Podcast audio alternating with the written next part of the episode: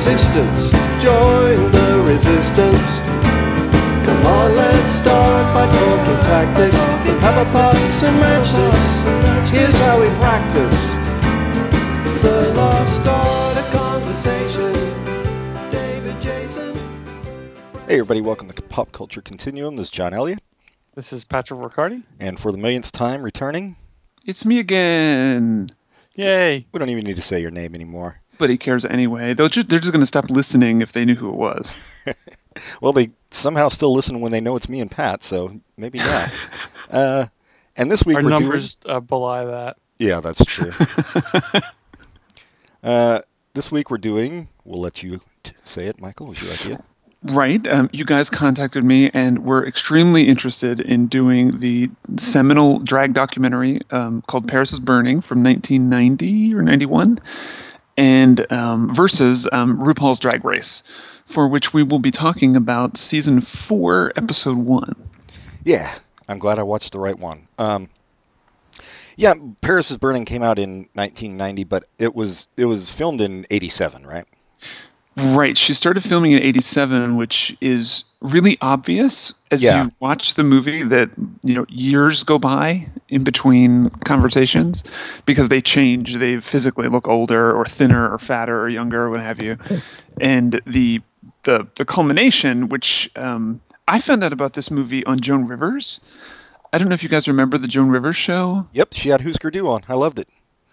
Yes, uh, it must have been about the same time. Um, she had um, the main people who are in this movie, which features like specific, you know, nightlife drag queen, big people from um, the New York scene, and she couldn't even get the title of the movie right. Like when she she introduces them, she says, "Is Paris burning?" Like that's she gets the whole title of the movie wrong, and then they sit down for an hour and talk about the movie, which is like insane now to think that you'd spend a whole episode of a talk show talking about a single documentary that's like 90 minutes.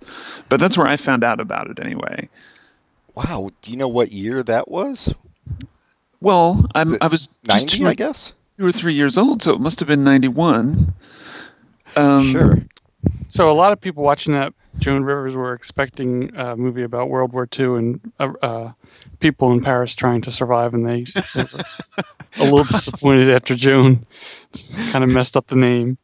Well, it's funny because, you know, like back, well, I guess now I think people try a little harder to actually watch the movie, maybe, or read the book that they're talking about on a show. And Joan kind of seemed unprepared because she had questions that seemed like she'd never seen the movie.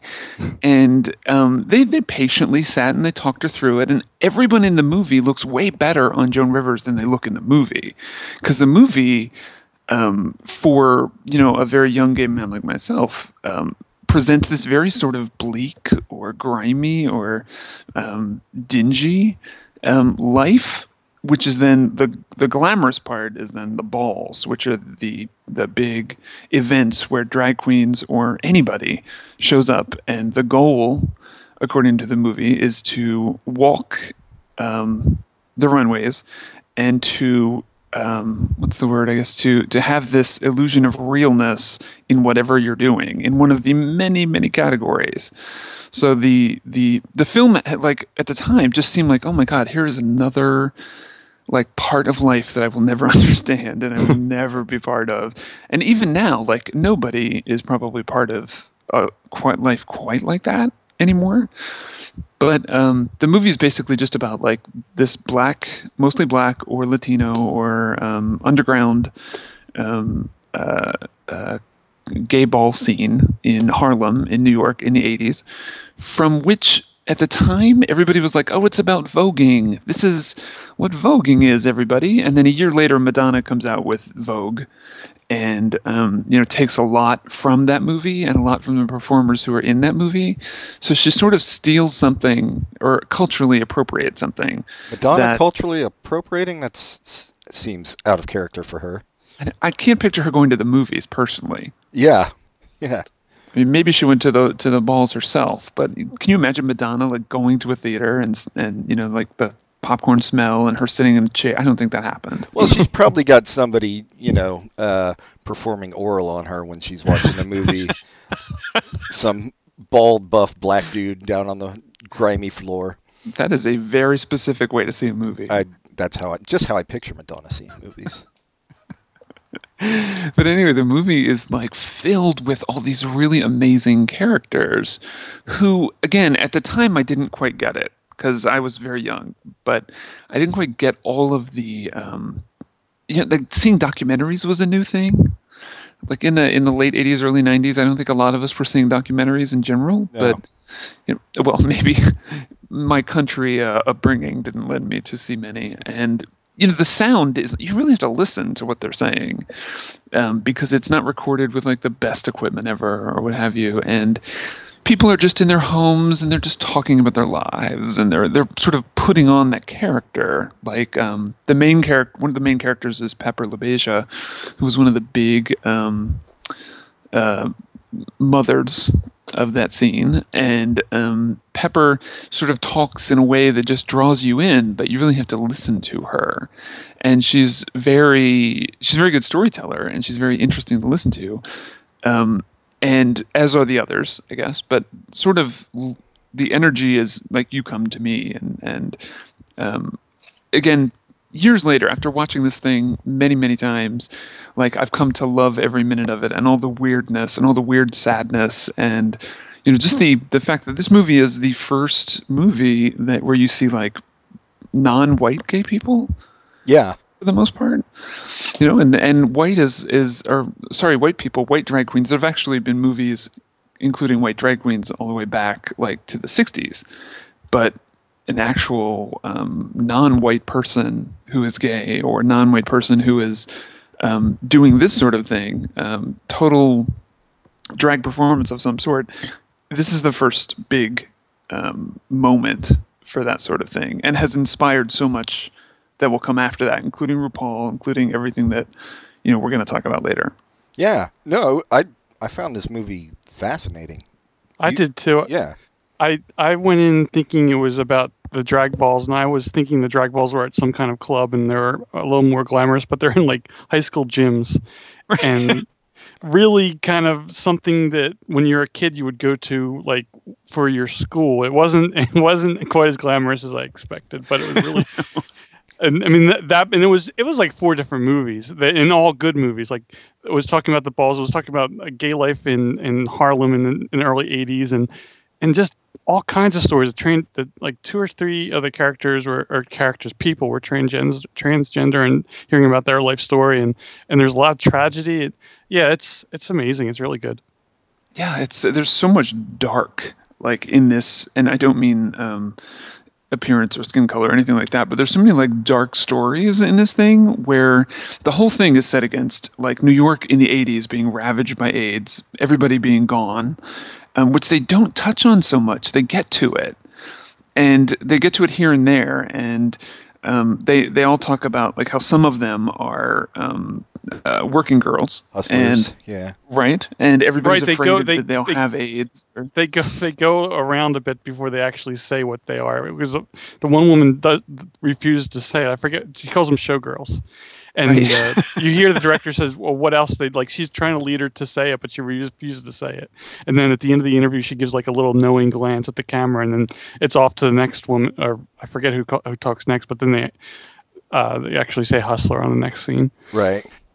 Right, exactly, and it's it's you know like it's it's one of those things where okay that's that's part of it, so that's very bleak, and you just get this sense of foreshadowing that this isn't going to end well for a lot of these people, and um, the the the best part about the movie though, the part that I love the most and where the creativity really shines is when they're actually walking the balls as you know they're in these dingy um, settings in these terrible like looking run down looking like places that look like um, Yeah, they look like to me like uh like the Italian social clubs that like Marlon Brando's character would hang out at in Little Italy. They're, they're know? always in a basement of something. yeah. Right, right. It looks like it's a basement, or it, in the city. Here in the city, I feel like a little bit. It looks like the Independent or the American Yeah. Music Hall if they were grungier. If they were than they are. dirtier, yeah. One for sure was a gym that you could see the the things The uh, basketball hoops. the basketball hoops and the stuff on the ground is all like faded out. But yeah, Right, ex- exactly, and they're, and they're just walking in the middle of the floor. There's nothing special set up for them, and there's it's just people sitting around in chairs gawking at them. It's it's not like anything amazing. It's not highly produced or anything like that. But yet there's these enormous trophies that you go home with. And on the Joan Rivers show, they actually show the trophies, and the trophies are huge. They can't even bring them onto the set. They're in the background, like against the the background of her her set, because they're too big to bring up to where the couches are. And they spend all their money on the trophies and the rental of the place, and then you know the individual people put together their outfits or whatever. And it's interesting just because they're not just doing women. They're not just doing like fashionable women or whatever, but they're doing like um, I I didn't understand this in the 90s, but I understand it now. Like they're doing like you want to appear as if you're an executive businessman or whatever, something that you will never be. Or in the military. Yeah, Right, like they're military. they're trying to pass for for success successful like what well I mean they talk about it in the film for what they see as successful white people occupations. Right. It's White kind of this- hetero occupations, I should say. Yeah. Exactly. Exactly. It's this it's this really sad mentality that you kind of don't realize existed for well, or at least my naivety. I, did not know that it existed.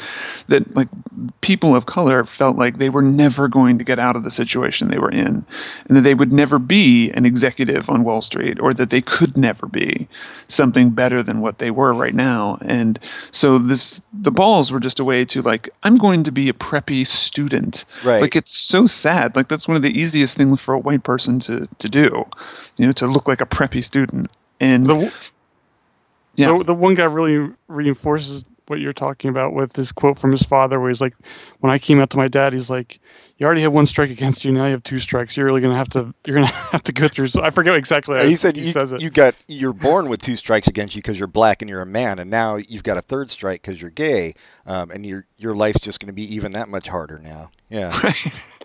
And despite all of this like bleak messaging that's there, they they really do like say some of the funniest things. And it's their conversations and their dialogues that sort of live on past that stuff in this movie. And what made me go back to this a few years ago and start watching it religiously again is that like RuPaul now um, says he has all kinds of like catchphrases and just things he says, and people are always throwing out phrases to you. And like to to watch Paris is Burning after talking to some gay people, you realize, oh my god, people are just repeating lines from that movie, like in infinity. Like they're just everything that they say. Like so many people say. Um, there's a great line where one of the transsexual girls says, um, "Whatever I have between me down there's is my personal secret," or, or something like that. and I've heard so many people say, like, "Oh, that's between me down there's," or, or something. and the great caller, the guy who's who's actually announcing the people as they walk. yeah, the yeah. ball, He's awesome. He is so funny. Like that guy is saying stuff like, um, I think the first thing he says that really makes me laugh is, he says, "It is a known fact that a lady do carry an evening bag." I and you know, he, the, the funniest line for the movie for me was uh, the, the the two the two when the two girls on the beach and the one's like I'm now a a, a, a true woman. I've gone through the surgery and one was like stop bragging. And then she keeps going on a little bit more. It's like I am all woman. And then the other one says except that voice is still there. Yeah, and it's amazing that they like like I remember thinking, my God, this movie paints these people's lives as so bleak. And so like without anything, they talk a lot about how like they have to steal stuff to um, to, make, their outfits. costumes. Yeah, and costumes and but yet they're having so much fun when they're just like hanging out together on the pier or when they're at the beach you know laughing about whatever and it's a little crazy but the whole like the whole way that you think of people having fun now is nowhere near that bleak is like nowhere is so like socially unaccepted you know like this movie i think is maybe i think a lot of people saw paris is burning and said well i think actually the people in paris burning paris is burning are from the stone pre-stonewall era where they were like oh gays have to keep it quiet. Some of them in the definitely. Yeah, definitely some of them. Some are too young for it, but yeah, but like the older ones are sort of like they went through Stonewall in the late 60s and they were like, well, you're right, we're not going to hide anymore, but we're going to kind of keep it, you know, in this gay ghetto or and which is kind of a controversial term, I guess, but to sort of keep it in the gay world and to keep it sort of quiet or for themselves. And I think, and saying with the mentality, I could never be more than this, so I'm going to make the most out of this. And I think people saw this movie and said, mm, I don't think that's good enough. I think that we're not going to keep it in the balls and we're not going to keep it um, in that you know limited world, and they're going to step outside it. Yeah, we're not going to settle settle for being uh, marginalized and ghettoized, right? Right. I mean, RuPaul hits the scene with that supermodel song like within a year of this Right. movie out. And like then it's changed forever. It's like mainstream at that point, and you know maybe not completely, but more than it had ever been. And now it's so completely mainstream that it's on TV once a week, and it's a big competition. And um, it just seems like maybe again we live in San Francisco, Right. At least John and I do, and I'm I'm sure there's a lot of Philadelphia drag queens as well but um, and I'm sure they're really pretty. Um, but Subtle slam on Philadelphia drag queens. All right. ow.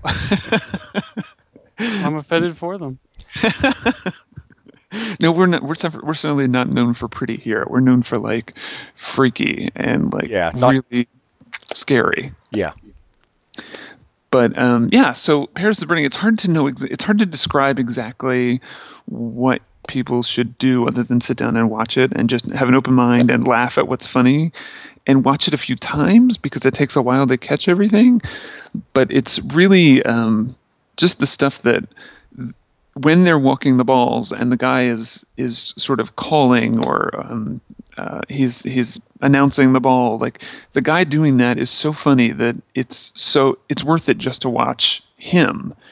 Even though the main characters in this movie Pepper LaBeija um, Dorian Corey um, there's a couple of women from the house women um, drag queens from the house of extravaganza. Hmm and I can't uh, Pendavis I think is the other one And Willie- Octavia Saint Laurent. Laurent. of course, Octavia St. Laurent. She's very real looking. Um, and Willie Ninja, who um, was, I think, the one who got to be the most mainstream out of all of them. Because, I mean, he was in advertisements for, he was like a model. He was in ads that you would see in the 90s in like GQ or whatever. He, he was known as a dancer, um, who, again, worked with people who in, worked with RuPaul, et cetera, et cetera. And um, they're all dead now a lot of them didn't make a dime from this movie.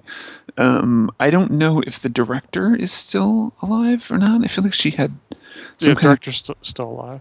just some kind of issue with cancer, I think, that I remember reading about. But you know, this movie was produced for um, something reasonable, like three hundred thousand dollars, and um, won the Sundance uh, Prize, and I think made like three million, or maybe a little bit more than that. And nobody ever really saw much from it. It wasn't really like a big moneymaker, but it was like this big cultural moment. Um, even though it's not as easy to access as drag would be now. Right. Um, it, like it, it's much more defined now. There's much it's much easier to turn on Drag Race and to watch a character than it was in um, in uh, Paris is Burning. But the just for the the characters and the um, I don't know, just the, the way they talked, and it's not about the fashion for me. The fashion is pretty awful. It's typical '80s garbage yeah. Yeah. but the the the attitudes and the you know they made it work even though they had nothing and they were pretty put down. Um, Well, I, I think uh, yeah, I think it's interesting, especially for like younger people who, like you said, like this th- with uh, the attitudes towards uh, gay rights and and drag queens and stuff now is so much more accepting. It's it's they probably don't realize how harsh it was back then. Even you know even in the 80s which was not that long ago. But uh, the idea that all these people were like barely getting by in their lives and the one thing that they really had to look forward to were, were these balls. And you could you know you can understand it um, because that's that's the only place they could really feel like they had a home and Mhm. and they fit in um, and you know they weren't they were too like they were proudly gay, but that didn't didn't help them back then. Right. It didn't help them get jobs or anything, you know. Um, Right. They were just they were just sort of like people who had limits because Yeah. of everything. yes, And society were put the- them in a box, and that's where they stayed.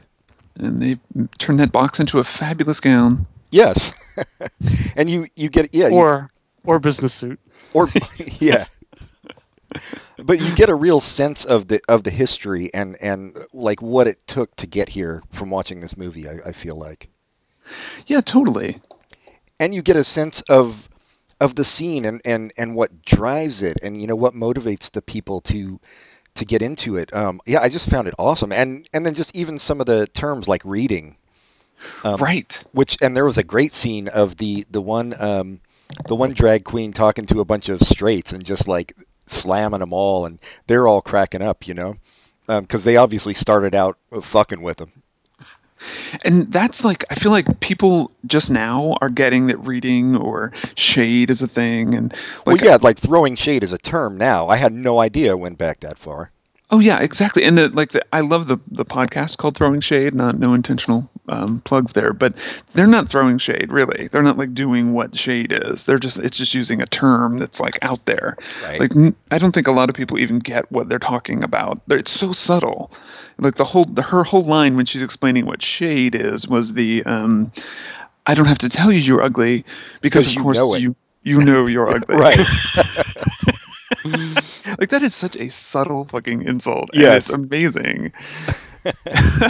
and reading, I've seen people read each other, and it's it's it's funny how reading is often so good, good natured, and or, or at least it's meant to be funny because you're not really taking it that seriously. right Some perfect perfect example with the with the bunch of straights and the and the uh the drag queen talking to them like they were all laughing they were taking it good naturedly Exactly. Whereas I think that if straight people did that to each other, you'd be like, "Oh my god, who's that bitch?" this person hates me yeah like, No, it's I- just such a unique form for I that person. Yeah, I loved the the non-definition of throwing shade they gave because you kind of get it. Like you, you get that it's maybe just in a glance or or the, a tone of voice when you're talking without even saying anything insulting, or, or just a, a reaction to somebody what they're doing or what they're wearing. You know.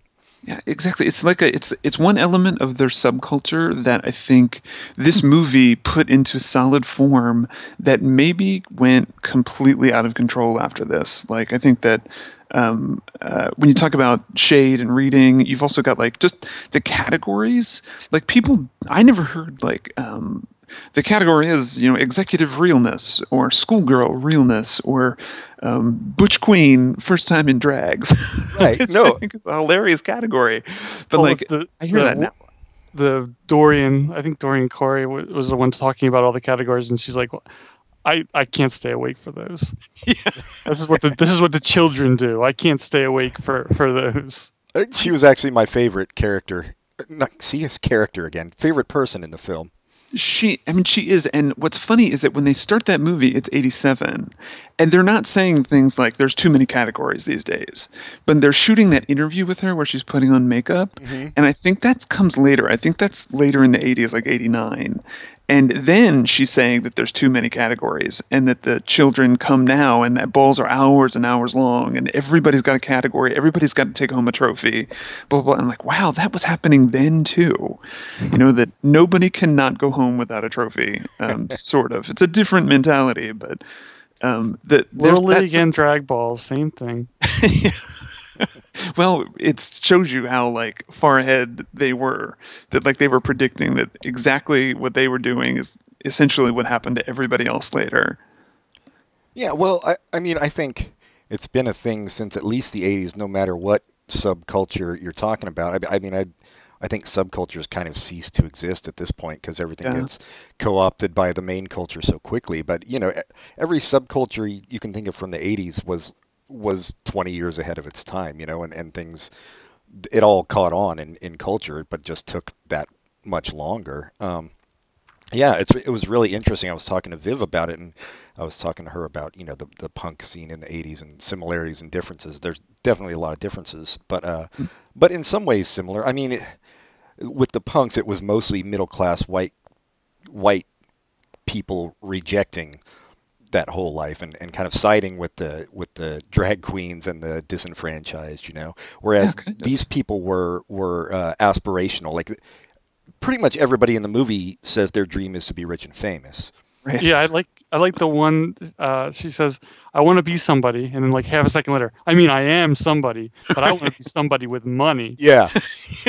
Which you you can is the kind of thing that that um you know punks were rejecting that whole idea of of um you know being rich to be successful and stuff and you can say that's kind of shallow but what they're really talking about in this movie when they say they want to be rich or famous is to be accepted and to feel accepted because that's how they that's how they see you know the majority of America that that is accepted in their eyes. They're they've got money and they're and or they're and or they're famous and that's how they can get by and be free Not only accepted but safe. I mean, you have not the, judged yeah yeah Venus is talking about uh, wanting to. What was it? She was with the, the she was a, a hustler and she was with the guy and she figures out or he figures out that she has something between her legs or however she put it, and then like she she could have been murdered right. th- Well, she was later, but right then she could have been murdered. So having money would make it so she wouldn't have to do that and she'd be safe. right no exactly it's it's about freedom to be able to live as yourself that that's Yeah. really what they're aspiring toward Right, and from a level where like most of these people are say that you know they were thrown out of their house and like disowned or what have you, and they're in New York because they're basically they've got nothing else to do. Like that's what you did when you had you know nowhere. You went to New York and they made their lives. And you know Venus being one example is like somebody who just like they show her on her bed and it looks like the most depressing little one room apartment and she's laying on her bed talking about her life and you can just feel that like my god she has nothing. And she's still like in her mind like she's she goes on with this idea that i will be rich and famous or i can be a star i can be perfect and right. um, that i mean again they all have tragic endings Hers might not- be the most tragic. hers is hers she's the only one who um, spoiler alert dies before the movie comes out where it was she murder most foul And It's murder funny. never found, surprisingly. because they position her the news of her death right after they ask her if she's a, pr- a prostitute essentially. And she's like no not really. Men men take me out and and they give me things and um, I don't even have to have sex with 99% of them. And well well maybe I don't have to have sex with 95% of them. And i was waiting for her to keep going down. Oh, I think she does. Um, but then she she basically makes the the allegory that you know a married woman has to sleep with a man, her husband, to get a new washer and dryer, which I didn't know. I guess that's the case. I did not know that that's how that worked. Out in the suburbs, that's what happens. yeah I, well i think yeah i think yeah, that's but then ten seconds later, like without without any setup, she's just well, she's been murdered. Yeah, yeah I was like, God damn, dude. I guess they didn't feel like they were showing a bleak enough picture of the world.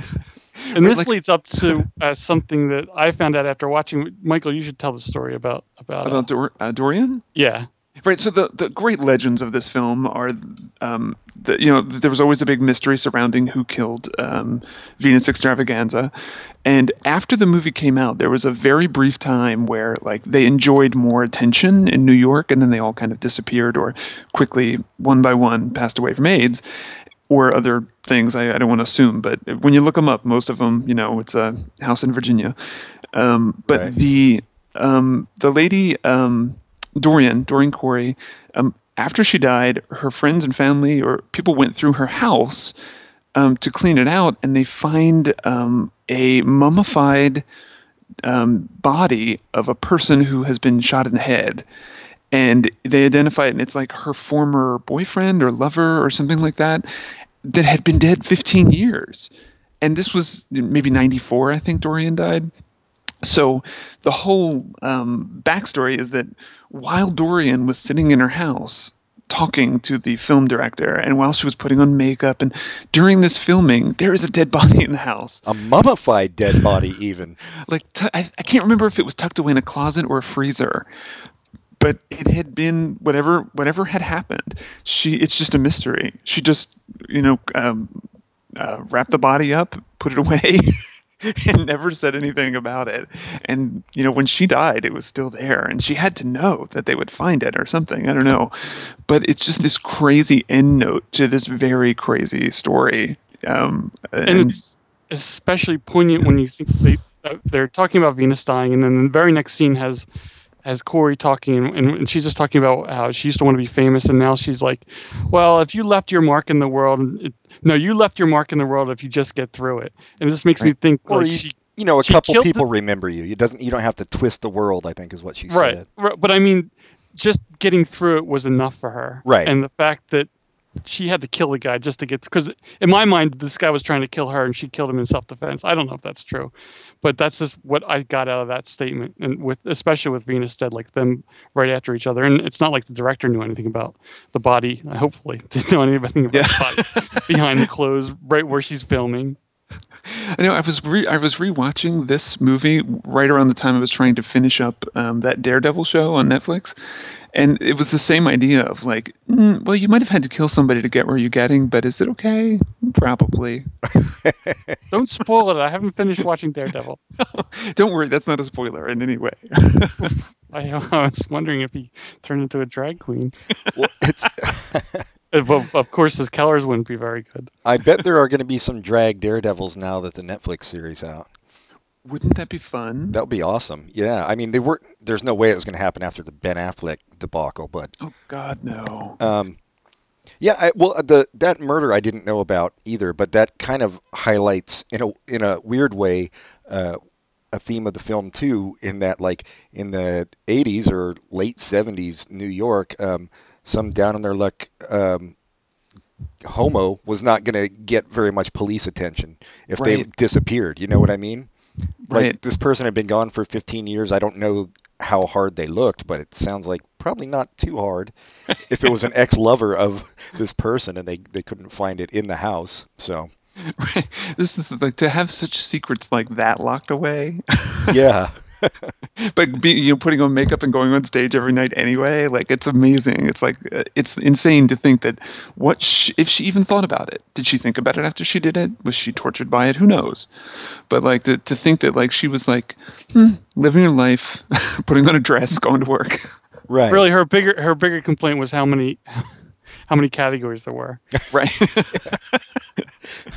and like nowadays, when um, like all these drag skills and all these looks have stepped way, way up. Not to, to put you know to take anything away from these folks, but like you watch a drag queen put on makeup now, and she is using brushes and sponges and all sorts of like things you know the makeup has changed so much and to watch her put on like her makeup with her fingertip it's like watching my grandmother put on makeup because there's no brushes, there's no artistry, there's no shape reshaping the face with contouring or anything like that. It's just like let me just smudge on some eyeliner or some eye shadow and I'm ready.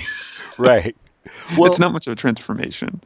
Um, I yeah, I thought it was a great movie actually. Um, I really loved it, but I would I would think um, even at that time there were uh, there were some successful white drag queens around who were like more glamorous and working in higher end uh, clubs and places like that, right? I mean, there must have been. There had right? to have been, I would think, because you know, you even had you know the whole Bette Midler and and Madonna was coming up then. Like I, I just feel like they were, they were part of that culture too, and there there must have been higher. It couldn't have all been mm-hmm. in in auditoriums and stuff like that. Well, you've always had people like um, uh, Dame Edna. Dame Edna's been doing drag since the 50s. And, well, and you know, straight guy doing drag, but nonetheless, like that was like the most so- socially acceptable drag up until the 80s, roughly. The British which, could always get away with it, yeah. Right. And um, in New York, there was a drag queen named Charles Pierce, who is absolutely one of the funniest. Um, just he he's the classic drag queen that you would think of that did like Bette Davis, and um, he did like the voices of old actresses and glamorous Hollywood, and he it was so funny. He was sort of like Mae West meets all of those characters, and to, when you look back and you try to find performances of old drag queens, he's one of the only people that I can find anything on, because they just either weren't filmed or right. Um, it was um, it was just a, a subculture again. Right. So it was yeah. Yeah, I'd like I like to think somebody had success at that during that period, you know? I'm sure somebody did, and it's somebody we're not thinking of because they're so disassociated Right. from anything edgy or anything like, you know, we think of like who was gay in the 80s, and we think of like, oh, Elton John, but he never said anything really. No. Paul Lynde, right, same thing. Lynde, right, never said anything publicly, and um, it was always so, so in the closet, or you know they were apologizing because they were dying from AIDS or, or whatever. And um, y you, this subculture where people are just completely open about it, and it's not even the gay thing that they're like hassled by. It's it's other things in life like getting by and paying the rent and stuff like that. Like just really, you hadn't seen that. Right. No, it was, yeah, no, it was really great. And I, I hate to keep harping on it, but growing up in the, the kind of punk alternative scene, I did see a lot of parallels. Obviously, I was not living in poverty by the time I was um, becoming a punk and stuff, but um, but you did have the same sense of I don't fit in in anywhere else but like when I go to the shows you meet like-minded people and it's like a little small community that that you have um, apart from all the bullshit that's going on in society so I, I could relate to it at least on that level um, Yeah. which I think was really great. And as I said, uh, the to me the punk, the kind of punk alternative stuff I was seeing, I was into was very accepting of like they were big. We were big into um, dance music as well, and and uh, and totally pro gay. Dance music punks. Well, it's it's funny. You think it's funny, but like you think of like New Order. Um, Oh, sure, They, they sure. started out as a punk band. Um, the Human League started out as a punk band. Um, they did. They did. I, well, God. kind of more noisy. Yeah. Same with um, Scritti Politti. Started out as very like post-punk aggro. A lot of, a lot of uh, that stuff because you think of it as as fun dance music, but Mhm. New Order wasn't played on the radio. It was still only played on alternative stations and stuff back then. You know, um, and the, the same with stuff like the Smiths and stuff like. y Mhm. Yeah, Morrissey's God now and whatever, but but back then it was still ghettoized. You know, it, it, to me it was about being open-minded and and you could relate to the outsiders. There were a lot of gay, a lot of gay kids in the punk scene when I was around, and um, Huh. yeah, it, so, but we did, you know, in a way, it's also you can see it as kind of slumming for for some white kids to go hang Sure. out in grungy places or whatever. But, but you know, we, we didn't see it that way. Obviously, you don't when you're 15 or whatever. Right. Um, but it was it was a good I don't know. It it made me more open minded for sure. And I so I, I saw a lot of parallels here. Um and Huh. and it was really just just great to see to see any kind of subculture on film from the period. Yeah, really, really unusual, and it ends in the best way. I feel like the movie kind of, I mean, it doesn't really, the movie doesn't go from point A to point B. It sort of goes from like, here's this thing to like, wow, look, now it's more successful. But the, in the end, like Dorian Corey's quote is um, something like, um, you know, if you shoot an arrow and it goes real high, hooray for you. Yeah, but that's not the true end. After the credits, there's that kid. This is what's like being gay in New York. Yeah. well, that was just such a bleak um, time for time period. I'm, I'm surprised that it came out like so good and like so loving. Like I have such loving feelings about it. 'cause it was- Yeah. Well, but I think the the people in the movie are just so f- full of life and so f- like Fun. full of joy and Yeah. fun that even though they're describing these ter- like when Venus describes that awful thing that happened to her, she's smiling and it's it's you want to smile with her, and then when you find out she died, you don't want to smile anymore. But it's such a Oh. terrible ending. But it's a great, yeah. It's everybody in this movie is like wonderful. Even when they're they're mocking, like was reading was when when they're making fun Mhm. of each other, right? Even when they do that, it's fun. It's not like it's even It's when not mean spirited. No. No, you're ugly you know it. It's it's a fun. It's just when when you do it so sharply and, and so without yeah without being mean spiritedly, it's it's fun. Right. It's something. Uh, it's a skill that you can appreciate when somebody does well, even if they're doing it to you. oh well, I'm glad to hear that. Let's I'll not go start that reading. far. I'll start reading the two of you more often. Be my guest. We read ourselves, man. you do. you guys really go at each other sometimes in like really subtle ways. Um, yeah, no, I, I I would highly recommend this movie to pretty much everybody. Uh, maybe maybe not um, maybe not Rand Paul supporters, but right? But perhaps RuPaul supporters. There's probably more of those anyway. I think mean, so. I'm, I'm guessing. All right. Uh, They're do- related, right? yeah, I think they are related. Yeah, last name. They might even be married. Well, No, I guess not. Yeah. I was RuPaul. Paul is not RuPaul's last name. Sorry, that was stupid. yeah, I don't think they're married. They'd be more likely to meet up in a in a bathroom somewhere. I think. yeah, totally. Not by RuPaul's. Not bec- Not for RuPaul's sake. I Um, don't think I don't think RuPaul's gay, so forget that. yeah. well, I think Ru- RuPaul has taste, so forget that. Um, all right. Should we uh, take a break and move on to RuPaul's Drag Race? Let's do it. Sure. All right.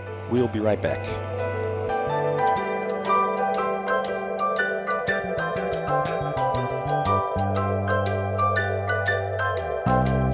We had a comrade, a brave comrade. He could talk for whole days. But then he tried to be a hero. Tried talking about Shaniro to commuters wearing earphones. Oh, he almost died for conversation. Hallucinations, good vibrations. Van Dyke Parks, Greyhound racing, steeple chasing. The Reformation, transubstantiation, creation, the land of the and right back to the gonna take some time and patience. And we're back with RuPaul's Drag Race Season 4, Episode 1. So you guys had not seen this before, correct? Never seen an episode. Correct. N- I mean, nothing. Did you know anything about the show? I knew it existed. I, I did not know anything about it. I mean, you can kind of get the gist from Sure. the title. sure. Were you expecting drag racing? no, I would not have watched that. Although RuPaul drag racing might be actually kind of fun. It could be fun. They should do that as a challenge someday.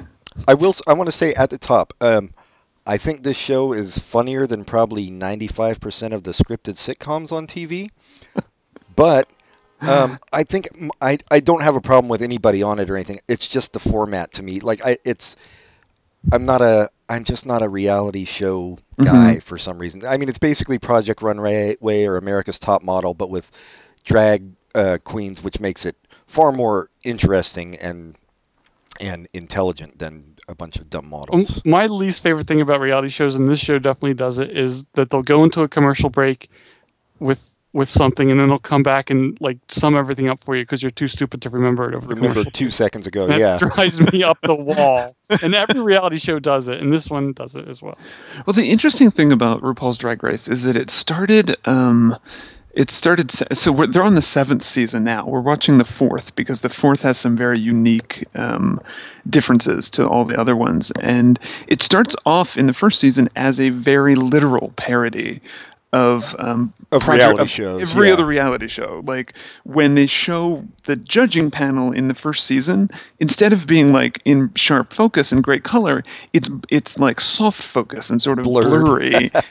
and it's just like the original season of America's uh, Next Top Model. So they're totally doing a parody. RuPaul starts off as more of a parody of Tim Gunn, and in the beginning they have to make their costumes and like it's it's so much more work.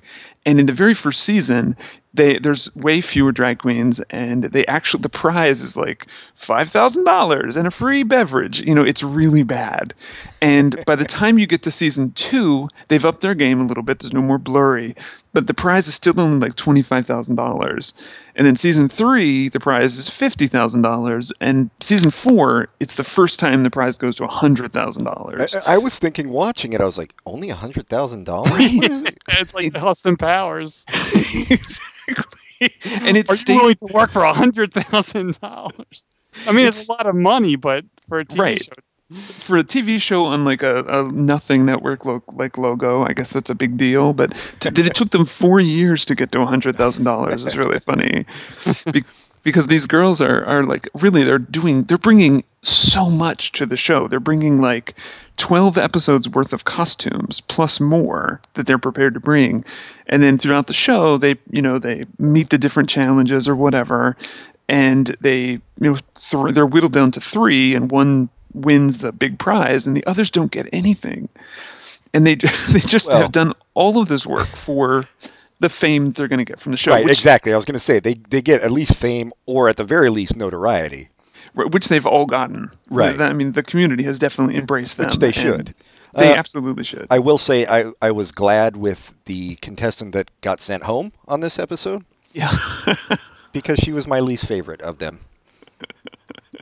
it's really this season i picked this one for you guys to watch because um, this is sharon needles big season which um, she's the, the drag queen who everybody else enters as like a beautiful model or a glamorous woman or whatever. And then sharon comes on as a witch in like a, a cheap halloween costume Yes. for the most part.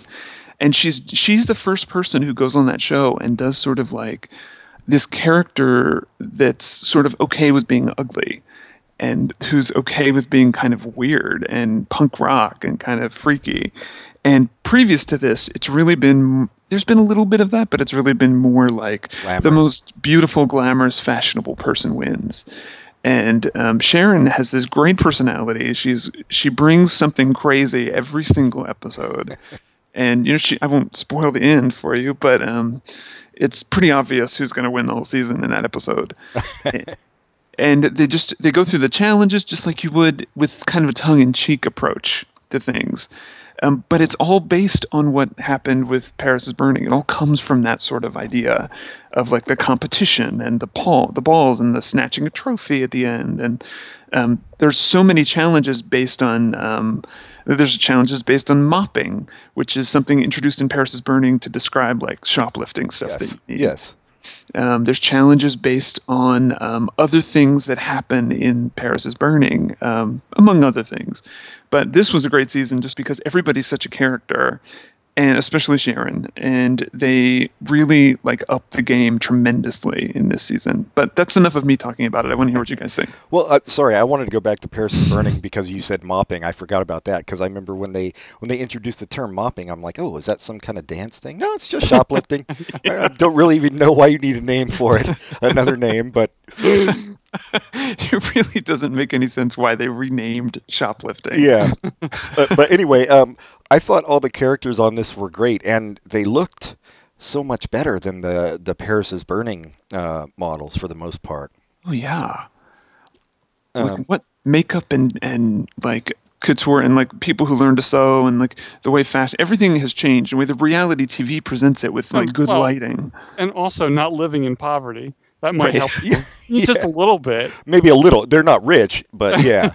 No, Rich, and in other seasons they tell stories that are every bit as sad as what was in Paris is Burning. Like like Sharon was like one of those kids who like got sent home from school for wearing makeup or like got beaten up a lot or um but another kid another queen in another season was like left by his mother at a bus station when he was a little boy and like there's all these like sad ass stories and there's transgender people in like almost every season that like it's a big announcement this person is transgender and they break down and cry about it on the runway or whatever but it's it's really a little silly that they that they do that but Yeah, I was gonna say. I mean, these stories do sound sad, but unlike in Paris is Burning, they also sound like they're manipulative. Mhm. Like they're Definitely. being told just to win the contest. Right, So who right. knows if they're true or not? And and the other thing you're, we were talking about the the similarities. One of the similarities that's missing is that these not all of these people seem fun. Like when they're no, making fun of each other, it's more just mean spirited and they want to win a hundred thousand dollars and not no, oh, not let's just have fun. but not Yeah. from all of them. No, no, no, Yeah, not yeah. all of them, but some of them are real jerks. Right. Some of them are reading uh, in the in the cool sense, and then some are just being assholes. Right, exactly. Like in this season, the, the big rivalry is with Phi Phi, um, Phi Phi O'Hara and Sharon, and Phi Phi is like this really insecure person, and you know she means she. I mean, she's a kid, so you can't really hate her for it, but they definitely make her the villain, and she's this one who like gets into the most screaming battles, it says the nastiest things about other people, and the the whole season basically becomes about Sharon versus Phi Phi on a lot of episodes. But despite that, you still have these great characters like Latrice, who is an enormous um, African American. The guy that just got out of jail. That story I didn't feel manipulated by. I just thought he was awesome. he is awesome. And um, Jiggly, like there's a drag queen named Jiggly Caliente, and you know she's missing a lot of her back teeth. Yes. kind of a weird look, but um, she's she's as gross as she is sometimes in some of those challenges where she's got this enormous belly.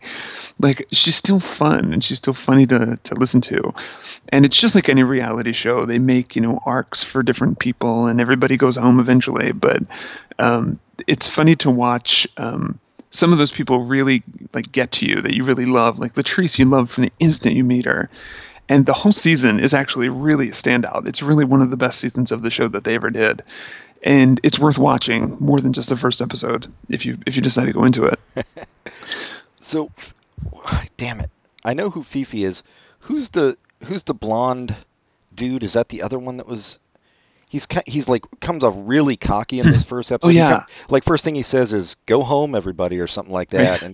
And Was that the princess? I'm looking at the names. That and is Willam. Oh right, yes, Will- it oh, is. Uh, from yeah, he, Is he? That's what it says here. Oh, I didn't know that. he, I, Yeah. he turned me off a bit. Yeah. Um, he, he seemed like pretty much just like he seemed insecure to me, but obviously covering it up with cockiness. But uh, but yeah, I didn't I didn't get I kind of liked Phi Phi actually. So Yeah. maybe maybe she gets worse later on. Um, she gets way worse later on and Okay. since then since then has had like a total turnaround and is much like like has let a lot of that stuff go. But at first she's fun and she's always very pretty but it's this battle of like um you, you hear it when they're on the runway getting judged. Like she looks like a pageant like a miss america pageant type queen with lots of like gorgeous makeup and like very heavy thick makeup. And this is the season where they sort of move away from that. And they're sort of like okay you don't have to do that. You're making yourself look like an old fashioned something yes, yeah. do something more fun like and willam is um willam is is a more experienced drag queen Well, Willam looks good for sure. he looks great and they really nail in on very fine aspects of his performance and appearance that you start to see the cracks in things like he's so naturally female looking that he just wears regular girl makeup. He doesn't put on like the heavy pancake makeup to cover a beard the way the others do. Right. and later in the season they're like okay i can see your five o'clock shadow. You need to start wearing real makeup.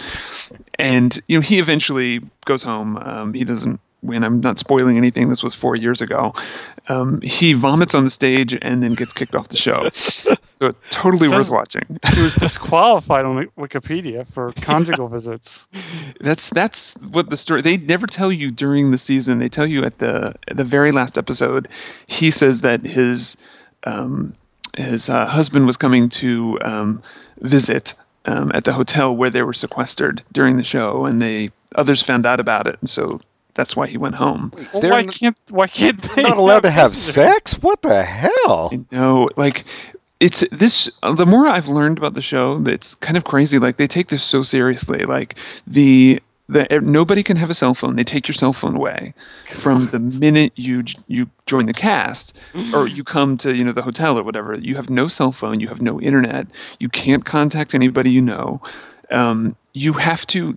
They've they've got it now. Um, people were guessing who was on the show every year while they were filming. It's a big secret, but people were guessing, and on Reddit and Facebook and stuff, they would look to see like my favorite local drag queen has been missing for weeks. Where is she?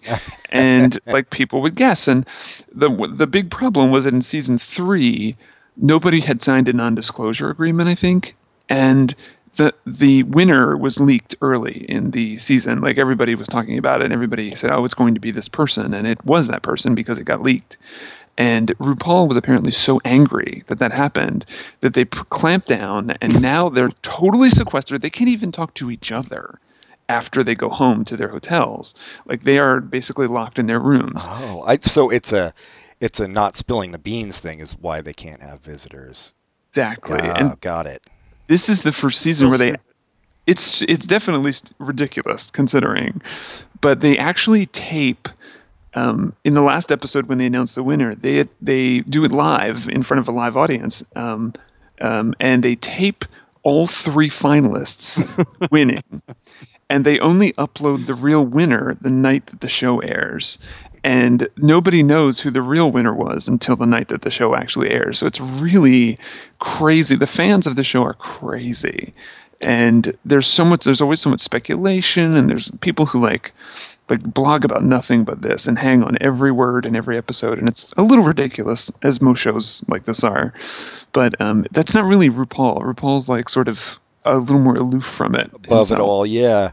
Well, I, Well, it- it sounds like he wasn't if he was so angry about the winner getting out that he clamped th- down on things. Well, I, and That's true. here's yeah, here's the thing. I mean, as I said before, I may not be a fancy big city lawyer, but it seems to me that if you actually just put a non-disclosure agreement in place, you don't really have to sequester everybody and make them live like prisoners. It's a legally binding document, and uh, if they, you know, if they break it, then they're fucked.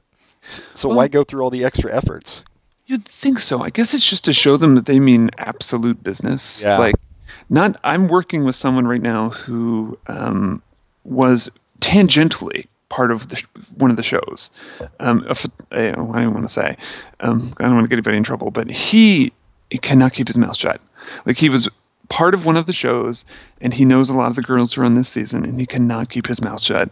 And the first time I met him, he told me something that I know he should never have been telling me, and people just can't keep their mouths shut about this stuff because it's like the thing everybody wants to know, the thing everybody wants to be close about, because it's like the one big, fun, successful thing on logo. I don't know what else that channel shows besides like Golden Girls and Facts of Life. They used to show Buffy. They used to. I don't even do that anymore. Now it's all like 80s sitcoms and Wait, um, Facts of Life is big in the gay community. you know that's we should have a talk about that because I fucking hate the Facts of Life. Yeah, I don't get it, but okay, yeah, we'll we'll discuss that at some point. Yeah. After season three, it's just a, a story about weight gain and weight loss, and weight gain and weight loss. Yep, it pretty much is. But yeah, like so. Um, what? Um, again, I, f- I feel like I don't want to talk too much about this. I want to hear what you guys think. No, I um, like I said, I thought it was. I I like busted out laughing numerous times, and I don't think any more so than at the end. And this might be something that they've done for every season, but I, since I haven't seen it, I didn't know. Uh, for the the final two to decide who goes home, they just had a dance off. Like Right. it came out of Yeah. nowhere. They just started, to, and I was like on the floor rolling, and Well, I they talked about the whole episode. I guess, but I, I have just to enter a dance off. You don't want to be involved in a dance off. but it was so unexpected the way it just came came on, and then they just started doing it. Um, Well, I think the funny thing about the dance off was how bad the one the one was that she just was destroyed. yeah, and they were both like I mean the first two people that get up for elimination are usually the worst two and to watch one beat the other one is like watching like a fourth grader beat up a third grader you know like they're both like pretty bad in general right.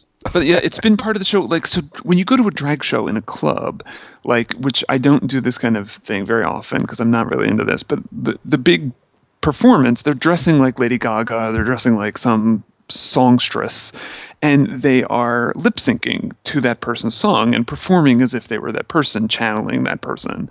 And that is the hallmark of how the drag queen makes money because while you're doing that you're walking into the audience or you're getting close to the audience and they're tipping you. But the performance that most drag queens do is only that. Like most of them are not like what we have here in the city where they you know they reenact um, golden girls or they you know they reenact their own little plays or like we have like amazingly creative drag queens here and not to like diss anybody anywhere else Philadelphia, but um, they probably just perform like I've I've known a few Baltimore and Philadelphia queens, and they just like go out in the audience and sing, you know, in a sexy costume, and some people give them money, and that's the whole deal. There's nothing more to it than that. So the lip sync for your life at the end is sort of like this is the basis of what the drag queen is in the gay community, and if you can't do this, you shouldn't be here. Yeah, you shouldn't call yourself a drag queen. Mm. Right, right, and you know the all the stuff that came before that. This episode features this post-apocalyptic. Um, Or as the one Theme. contestant keeps saying, post-apocalyptic. yeah, I felt bad. I didn't know if that was on purpose or he just didn't know how to say it. he didn't know how to say it, but it was it was even funnier because he kept having it said to him, so there was really no reason for him to forget how to say it. And he says he doesn't know what it means, but he kind of was close with his costume. So Yeah. and that poor dear goes home very quickly. Yeah, I could see it. A little Yeah. a little green. Yeah, exactly. But yet is no, is a renowned costume designer. Has Well- made lots of costumes for people. Yeah, I could see that. But yeah, that that whole thing, like, what was really great about that season is everybody was taking like the challenge was to like go get junk out of a dumpster and to turn it into outfits, and that's what they do in their post apocalyptic challenge. and they are being chased by zombie drag queens while they do it, and then One of the funniest thing was about that was I think maybe Sharon Needles. I don't remember who it was, but every time she took took something, she would compliment, "Oh, you look fabulous." yeah, like Sharon embraces that spooky character. Right. So every time they throw something at her that another girl would just be like, "Oh, a zombie," she's like, "Oh, you look great." I think some of the zombies didn't even realize she wasn't one of them. right? her normal look is so disturbing. Yeah. And like she is a rock star amongst that type of girl that loves that gothic, like crazy, scary look. Like the the one time I've had to meet multiple people from that show, um, Sharon was there along with some of the others who are in this season, and um, couldn't get close to Sharon because it was all like 13 and 14 year old girls just like up in her grill the whole time, and everybody else was like normal, and you know they had normal adult fans. Right. But like Sharon is the one that appeals to all the like the freaky The hot like, topic shoppers. exactly. Yeah. Exactly, and it's great. I'm glad that it's there, but like it's just so it's she really has bought into this like fame that this show has bought her, and it's a little hard to be around her or to listen to her now because she's very she definitely believes her press. Her hype. Yeah. I, I like how you make that. it sound like you were forced to go to this uh. RuPaul's Drag Race event. I and know. It's, it's not something you begged for year for weeks and weeks to go to. I know I had to talk to so many of the queens. Oh, it's terrible. You're cutting 13 year olds to get get in front of the line. Yeah, I will. Stay down, bitch. oh, uh, hmm, that's my glamorous life, I suppose. I will. So why did Kenya get eliminated and then brought back? Does that happen every season? One person gets eliminated and brought back? Oh my God, did you read that for a head? No, I'm just looking at the list of who won and everything on Wikipedia. Oh. So Kenya is um, she's basically sort of she runs out of tricks pretty quickly, and um, she gets eliminated um, and brought back because they just do that sometimes. Like they're Okay. doing it this season too. They haven't done it since I think season four or five, but they don't do it every year. Or no, they haven't done it since season since that season, season four, and they're doing it again this year, um, where they're sending somebody home. Super obvious when they sent this person home that they would be coming back. Super obvious, but um, it's it's a tr- they don't play the same tricks every year. They change it up a little bit, and sometimes it's good and sometimes it's bad, but they um, they definitely keep it fresh or as fresh as they can with um, not doing the same old thing every single year. And it's usually to it keeps you interested. well, yeah, least. it's it's another pretty standard reality show thing to, to do stuff like Is that. it? Yeah, yeah. Um, Well, I was rooting for her, and I was disappointed to see that she didn't get very far. Well, you're she was the spoiling it. prettiest. you're spoiling it for the rest of us, Pat. It was 'Cause- four years ago. Well, I might keep watching this season, although I would say uh, maybe once a week because it's it's a Yeah. it's a bit much to watch to binge watch this thing. I Although- enjoyed lots of aspects of it, but I couldn't stand watching the whole thing. It's just there's all the all the reality show aspects of it drive me crazy. Yeah, so. th- I'm the same. I just have a problem with reality shows in Maybe general. I, so- I, if someone had a RuPaul's Drag Race party, I would go and watch the funny parts and then go do something else while everything else was happening. But that's about all I could do. Yeah, if you if you guys watch any more, I would say the the episode where they do they do one episode where they're they're like doing um like sitcoms, um where the challenge is to do to act in a sitcom, and that episode is hilarious. And then every season they do an episode called the Snatch Game, which is like the match game where they're all doing different celebrities in drag. And this is the season where like Willam does Jessica um, Simpson, somebody else does Cher, like, and it's one of the funniest episodes of I think Drag Race ever. Um, okay, the Snatch Game season four.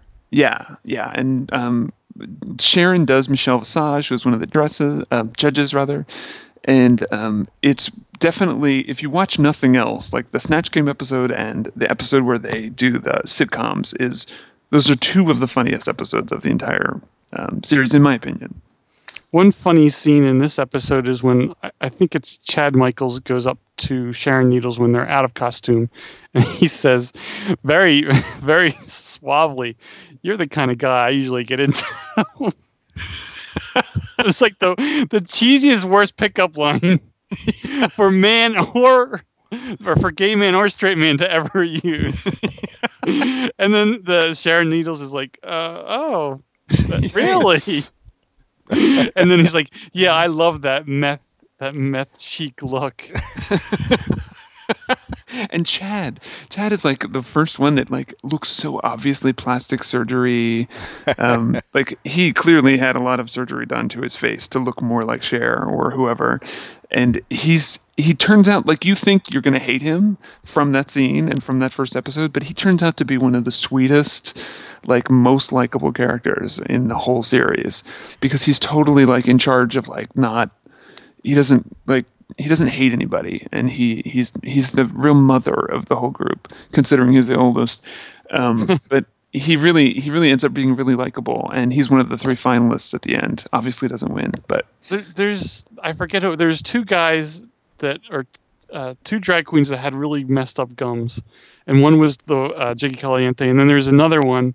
yes And there's a scene where somebody came in and was really bitchy for no reason. like, don't do that. You have to be nice until there's a reason to be nice. I thought that was really, really funny, but also really sweet. like, like people are going to be bitchy on purpose to try to like be more popular on the show, and he's just like, don't do that. You don't need to. That was awesome. Totally, totally. like there's all these like nuggets of wisdom hidden in these moments when they're talking to each other or when they're putting on their makeup and talking or whatever and it's sort of like it feels very much like what Paris is Burning was like when you're listening to people put on and they're putting on their makeup and they're telling you a story like it's got the reality TV convention. Somebody's got to go home every episode or whatever. And I, I hate the tension that they try to create because it feels Yeah. very false and you can basically tell who's going to go home in the first few minutes because they always give it away. They always do some setup. Like somebody you really love will say, "Well, I'm not going home this week. I'm going to be per- whatever," and that person. They're going to give it always one of away the- in the first five minutes. Why do these people have to be sequestered? It's so crazy. It really is. It's bizarre, very popular, very sought after show, and I um, feel like I want to start a human rights campaigns for for contestants on RuPaul's Drag Race. Let's call Amnesty International, dude. And you know, the first, the last thing I'll say about the show is that I've never seen it on Hulu before. I had never watched it on, like, a, you know, my big screen TV with Hulu or whatever, and I was shocked at how you can see every bead of sweat on everybody's face all the time when you're looking at it in a high definition television. How do you usually watch it? Well, I usually watch it on a smaller TV, like downstairs, and in like uh, we'll be in bed, cuddle up, watching it or something. But I watched Oh, it upstairs. Sorry, that's such personal information. But like, I watched it upstairs on like our big TV, and and um, in general, I forgot that Hulu was going to show like a higher definition version than what you see on TV. And um, my God, the sweat! it, it's just so taken aback by it. Everybody's sweating. Yeah, I think I'm I'm immune to it now because I've been watching stuff on a big high def TV for so long. I, I remember when I first got it, I was like, "Oh Jesus, I don't need to see your pores." now like I'm just used to it. Every makeup line or every stain or every like wet spot on somebody's clothing clothing like i had never noticed it until i watched the show. And like now i can't stop seeing it on every show that i see. I, mm. oh, I did like your little stealth brag about having two stories in your place too, Michael. oh. I got I own a two-story place in San Francisco. well i don't own i rent so that should make you all feel better um, and it's uh, uh, we've been here for 15 years in this apartment basically so i we got in here when the rent was like crazy So, low yeah, you will never leave. yeah exactly i could never afford to leave Yeah. No, I, I, I thought it was like I said. I, I don't usually laugh out loud at uh, at sitcoms, um, and I did Yeah. at this, so I've I've got to give it props. And all I thought all the all the uh, drag queens were great, and RuPaul's obviously great. Uh, Wait, let's talk about RuPaul's laugh, which makes me think that there's something from hell coming to get me. something from hell coming to get you. or somewhere otherworldly. That laugh is it's Some- aw- awful. Interdimensional demon land. yeah. I, I want to talk about how much uh, RuPaul looks like Dave Chappelle. Well, I guess he does now. Now that it's uh, he's well, I guess he's always been bald though, right? Yeah, yeah. Yeah, he does kind of look like Dave Chappelle. Yeah, it's great. Uh, no, RuPaul's a great host. You you mentioned uh, how it was like a spoof of like America's Top Model at the beginning, and that, but this season they had one of the America's Top Model judges judging. Yeah. Yeah, exactly. Like the judges that they get on the show are amazing. Like they'll be like, Elvira, who we've we've done a whole episode on before. Yeah, it was it was awesome seeing Elvira and the fact that she looks as good as she did How in the does movie she look we so watched is amazing. I don't know. I've seen her out of makeup. I mean, I've seen pictures of her out of makeup, not in real life. And she doesn't look old. You know, she looks like a young, like beautiful, perfectly like she must be like pulled, you know, you I know, guess, but it's a good job because she looks. I mean, she doesn't look plastic surgeryed up. She just no, it doesn't good. look like any work has been done. It's just, I mean, places where work would be done, I guess you wouldn't notice. But I mean, she just, yeah, she looks good. She puts us all to shame. yeah, those bangs probably hide a lot. You know Possibly, what I mean? Like yeah. like they're probably hiding a lot of like age signs possibly. But you know the, those like i've seen those people in real life. I've worked with with um not to brag but i have you know we're working on a book with michelle visage who's one of the judges and i went down there for a photo shoot and they really do like they tape your skin back for a photo or Wow. for on-screen performance. So they make you look tight and they make your face look really smooth by like sometimes they'll tape you or they'll do all they have all kinds of tricks they can do to make you look really smooth and tight on camera but then as soon as that that you know those lights go off they pull that off and you're back to looking like somebody you know like one of us i guess Yeah. So Michelle Vis- Visage is the one that was uh, telling you too much about the p- current season. actually no it wasn't nice try she is amazing i love her uh, but the person who told me about the season was uh, somebody else completely that you would never know even though he's been on the show Pat, yeah. I like how Pat's against uh, treating these these contestants like uh, Nazi war criminals, and yet, or, or like concentration camp victims, and yet he's, Well, I- I he's like trying to get you to name long. names, just like a Nazi. It's too it's too late, John. The joke took way too long. I know it did. I fucked it up names and names because Nazi Nazi war criminals are not uh, the most sympathetic people, I suppose, as, As long- opposed to as hard as you concentration try, camp victims. What a smooth joke that was. Nazi people who were not good people. the category is podcast jokester realist uh, realism. I, hey, I'm I'm not going to argue with you because who knows what Pat's got planned for me now. Throw me in an oven. Oh.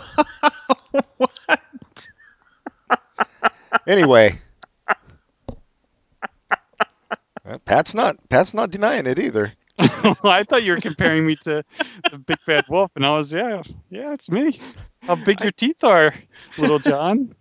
I thought you said uh, something about Pat putting you in an oven, didn't you? I did. Let's not revisit it.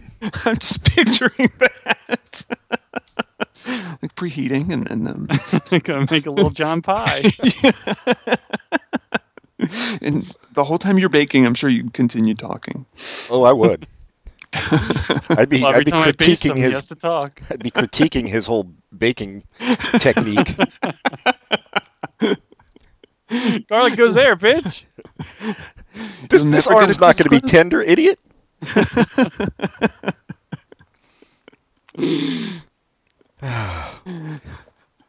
Yes, it's a it's well, I will say it's a it's the most uh, entertaining reality show I've seen. It really is. It's it's entertaining. Like there's so many different like I could talk about the show forever. Like it's a good thing if you've never seen it to get on Hulu and look for one. It's also on Amazon Prime. Um, so if you have that, it's free there too. But um, like to look at at least an episode from this season if you've never seen it, and it's like it's crack. You get addicted if you can bear the reality show stuff, and if you like humor um, and having a good time. Um, Which I hate. Yeah, Pat's Pat's never been for that. Which you're, but if you're choosing between RuPaul's Drag Race and Paris is Burning, please watch Paris is Burning. Oh, I agree with that. Yeah, I think we probably all agree. Yeah, that's a cultural touchstone. Everybody should see that, no matter what. No matter whether you watch anything else or not, everybody should see Paris is Burning. Um, yeah, I I don't know. I I like I said, I may continue watching this season and see how it goes. Um, but yeah, I, I was really surprised at the at the high level of of craftsmanship that these drag queens displayed.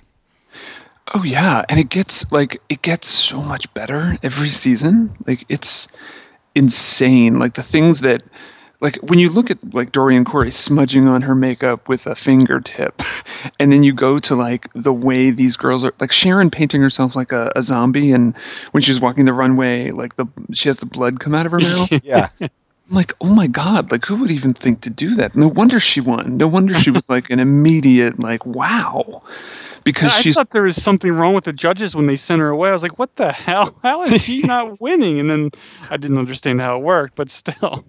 Well, it was amazing. yeah, I do. I, like I said, the loser I thought was just those tits were too much. Yeah, It was it was ridiculous, and you would say that. I don't like fun either, Pat. um, we're both from the Soren Kierkegaard school of living your life. Yeah, I, I just thought it was like, like I think they even said it was tacky, and that's how that's how it seemed to me. Her her costume. Yeah, it was very bar. I mean, not to not to talk Not to poorly of someone I don't know. I'm sure she's she's upped her game a lot since then, but um, it's very like what you call a bar queen. You know, in in a in a bar situation, the queen is sort of like not super creative. You're sort of just performing. You're not really bringing something that people haven't seen before. Yeah, And a lot of those queens use those those boob plates, um, those silicone breastplate things that um, that give the illusion of having breasts. And you can use them good and you can use them badly. And she Yeah, was just like badly. yeah, totally, totally. Others will use them tremendously well, but she was just bad. Yeah. And what what you don't see, what you guys aren't seeing, is that there's a whole second show that spins off of Drag Race that usually um, that used to air right after, uh, called Untucked, and it would show you what happens while the queens. Um, when they get sent off stage during the judging, they used to be sent back to the Untucked studio, and it was just a camera on them while they were talking to each other. And some of it was a little hyper real. It was definitely a little played up for drama or played up for whatever. But like when they were back there, they would be like, um, there were fights, there's tears, there's like people throwing drinks in people's faces. Like it's kind of insane, the whole Untucked um, part of RuPaul that you guys don't see because it, it's you're just seeing the straightforward episode. And they don't even they don't do it on TV anymore. Now it's just gone to like a web show only. But there's there's a whole bunch of like sort of secondary shows now that have sprung up. Like Michelle interviews the person who goes home. Um, and she interviews them in their hotel room the day after and you know she's in like her sweatpants and they're in their sweatpants and they're looking at you know what the person's packing up to take home and um, the untucked is has turned into something where they just put a camera on a couch backstage and they just go and you kind of get this whole fuller picture of like what they're thinking while they're being judged or you know the the arguments or the backstory to people that you don't get on the show completely and um, it's really surprising how much that show has spawned on that network and beyond um, that you don't even see when you watch just this show on Hulu. Oh, that's cool. I, I imagine most of the people going home are just like, oh, I get to fuck and use the internet again. Awesome. well, a lot of them say that they're like, "Oh, thank God, I can't take this anymore," and you know they're happy to go home. But then some of them are like, "You really wish they'd stayed because they show you their costumes for like What they were gonna do. right," and you're like, Yeah. "Oh my God, I wish I'd seen that." Well, that's But- another thing um, about both these movies that I didn't really think about was that they make their own costumes, and I'm like, oh yeah, of course they do. They don't just go buy, and they even said in Paris it's burning, like you don't just go out and buy a dress. Like, no, that's Well, yeah. Well, that was the best. One of the best conversations where he's like, you can tell when someone stole something, or if they bought it, because they they did. we- Uh, that's what the some children don't make their costumes. They just go get something, and then they just go that's when they. S- Yeah, that's when they started talking about mopping. And well, he said you can tell when someone bought something and when they mop something by the way they acted. and it is it's like um, when you're when you're a man dressing up as a woman women's clothes don't fit you Right, Like, right. Fashionable women's clothes, especially, aren't made for someone your size because even though if you're thin, which a lot of these guys are, like even if you're rail thin, they're not built for your proportions. So you have to alter things, or you have to get it custom made, or, or a lot of them make their stuff. A lot of them pay other people to make stuff for them. But there's there's that whole side of the creativity that you don't even imagine what Yeah. goes into it Yeah, no, it's insane. People make their own shoes and just the makeup alone is like a lifetime pursuit and the, the the clothes i don't even know where you'd start you know i don't even know how to start that kind of stuff Oh yeah. i mean i have an idea Well, uh, yeah. Last thing we should say is that uh, RuPaul is really the the one responsible for bringing drag culture to uh, to the culture at large, right? I'd say so. I mean, I'd say, like I was saying with um, Paris is Burning, I think that he's probably somebody who saw, and he's never said this, so I don't know. I think he probably saw some of the more depressing aspects of Paris is Burning and said, you know what, I'm not going to take that. I'm not going to say that I can't be, you know, an executive if I want to be an executive. Like, I'll do what I want to do.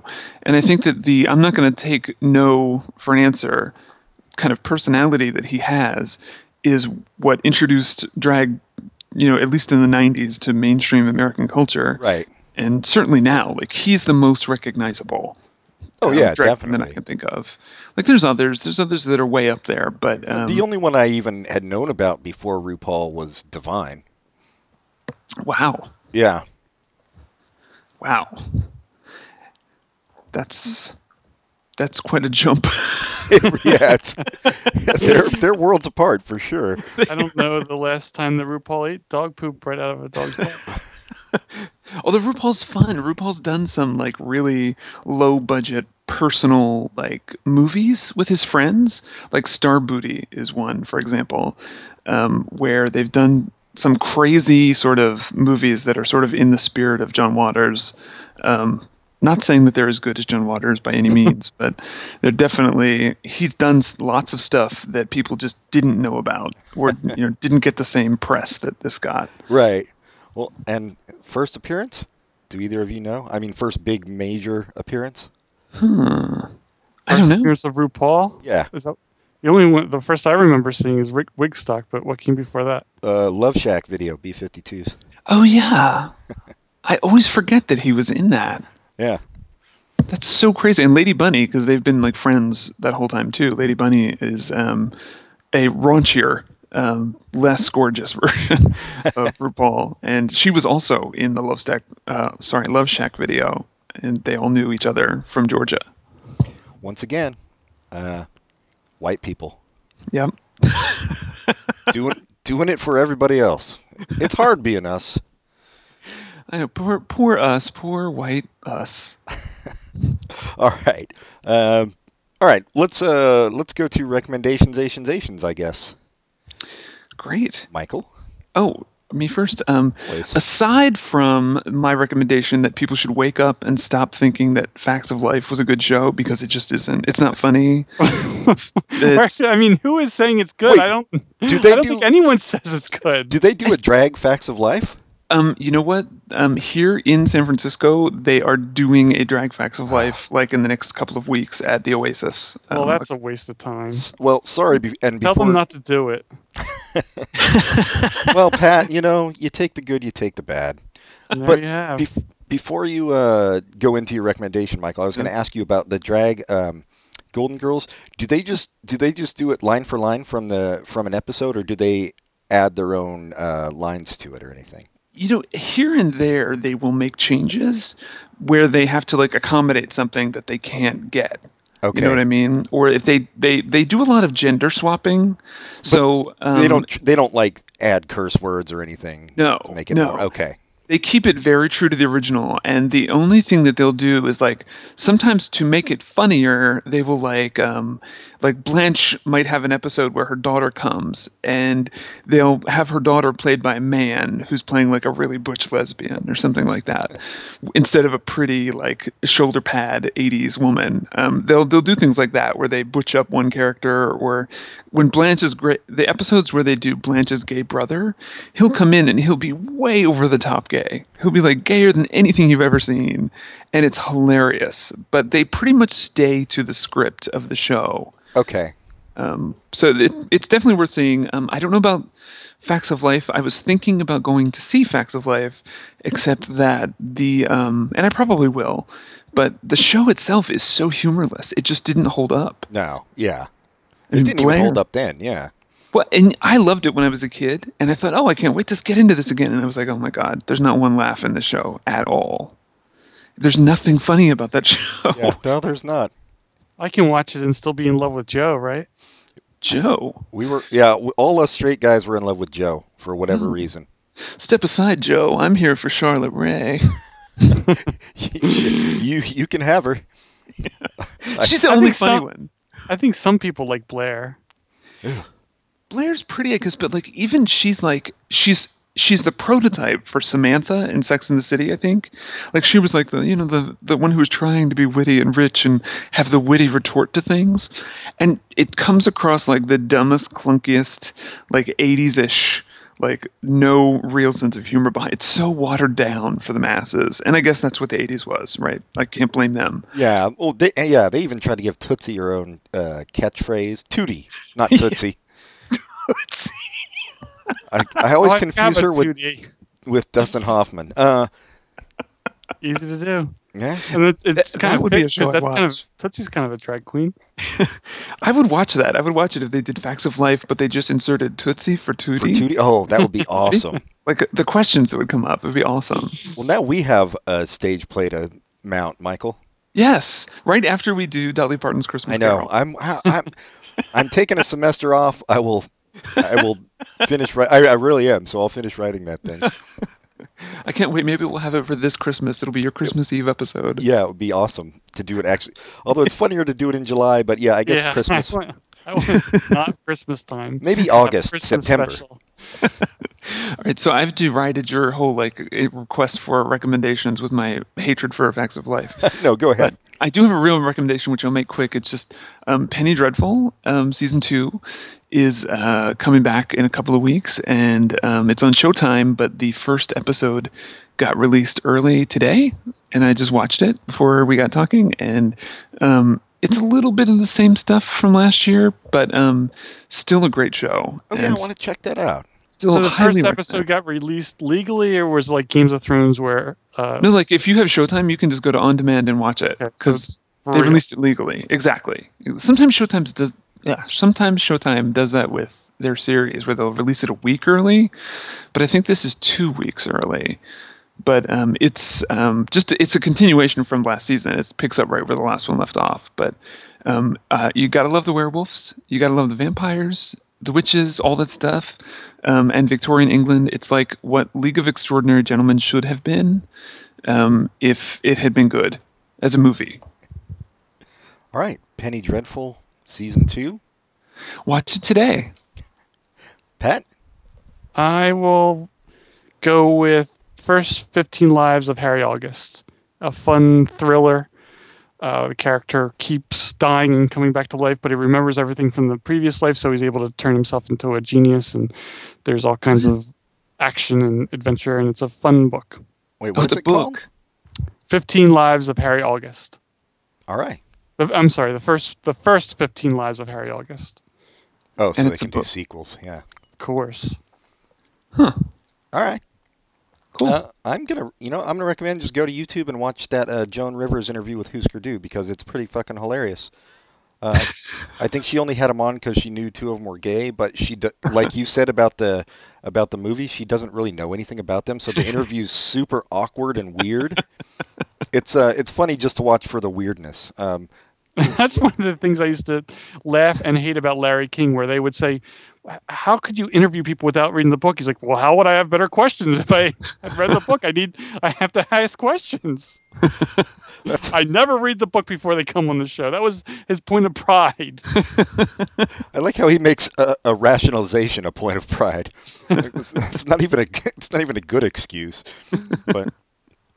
But then again, I, who are we to say because he did ask the greatest questions of any host in history. So Oh, he did. Uh, write to us at popculturecontinuum at gmail.com. Uh, like us on Facebook, uh, rate us highly on iTunes. People haven't been doing that. I don't know why. Uh, and uh, what else, Pat? Is that it? Tell your friends to listen. Oh yeah. Tell your idiot friends to do something with, with their lives. And your Hmm. smart friends. Yeah. And, And your in between friends. and once they have done something with their lives, they can afford a uh, a smartphone. They can listen to us. So uh, thanks again, Michael, for coming on. Uh, I think we'll have you on next to do something uh, more uh, white, straight macho. I can't wait. And yeah. look for me this Christmas in Dolly Parton's Christmas Carol. yes. Playing Dolly Parton, I'm assuming. of course. I've already got the wig. Listen in. All right. I guess that does it for this week. So uh, until next time, goodbye, everybody. Goodbye. Bye.